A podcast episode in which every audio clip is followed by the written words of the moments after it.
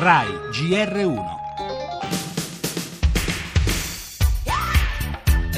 Top story this hour 11 US states have their say on Super Tuesday, two candidates taking a very clear lead.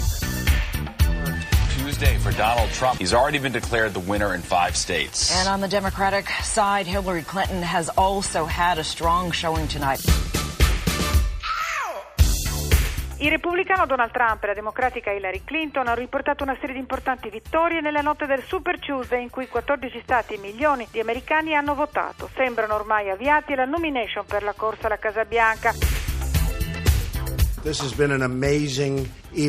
È stata una serata incredibile, abbiamo già vinto in cinque stati importanti e potremo conquistarne sei, sette, otto o nove. Faremo tornare grande l'America, gente, la faremo tornare grande.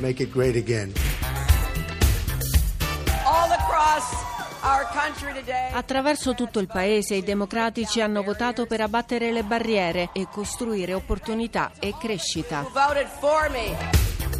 Clinton direi che ormai vede la possibilità della vittoria ed è molto difficile che Sanders gliela possa sottrarre. Trump anche, però il partito resta largamente diviso e quindi il gioco non è ancora completamente definito.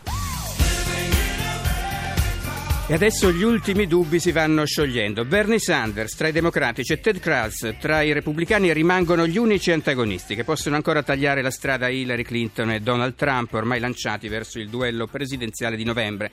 Ma il socialdemocratico Sanders, pur restando in gara, è ormai indietro di 600 delegati rispetto alla Clinton e Cruz, che nella notte ha vinto in Texas e Oklahoma, due stati importanti, non sembra in grado di contrastare lo straripante populismo di Trump. Il problema del miliardario, è ora di convincere il Partito Repubblicano, solo uno che unisce, ha assicurato la notte scorsa. Apparentemente più semplice il compito per Hillary Clinton, come ci ha detto Federico Romero, docente di storia internazionale. È un sondaggio indica che se si fosse votato oggi per le presidenziali, sia l'ex segretario di Stato Clinton sia Sanders avrebbero battuto facilmente Donald Trump.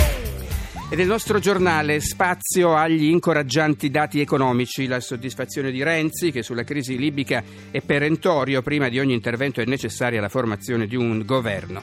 Ma nel PD crescono i malumori, al GR1 i dubbi di Pierluigi Bersani. Migranti, Bruxelles verso il piano di aiuti sempre in fiamme le frontiere dell'Est. Poi l'arresto in Brasile del vicepresidente di Facebook Sud America, lo spettacolo con i duellanti di Conrad al Teatro Quirino di Roma e lo sport, calcio, Coppa Italia e basket.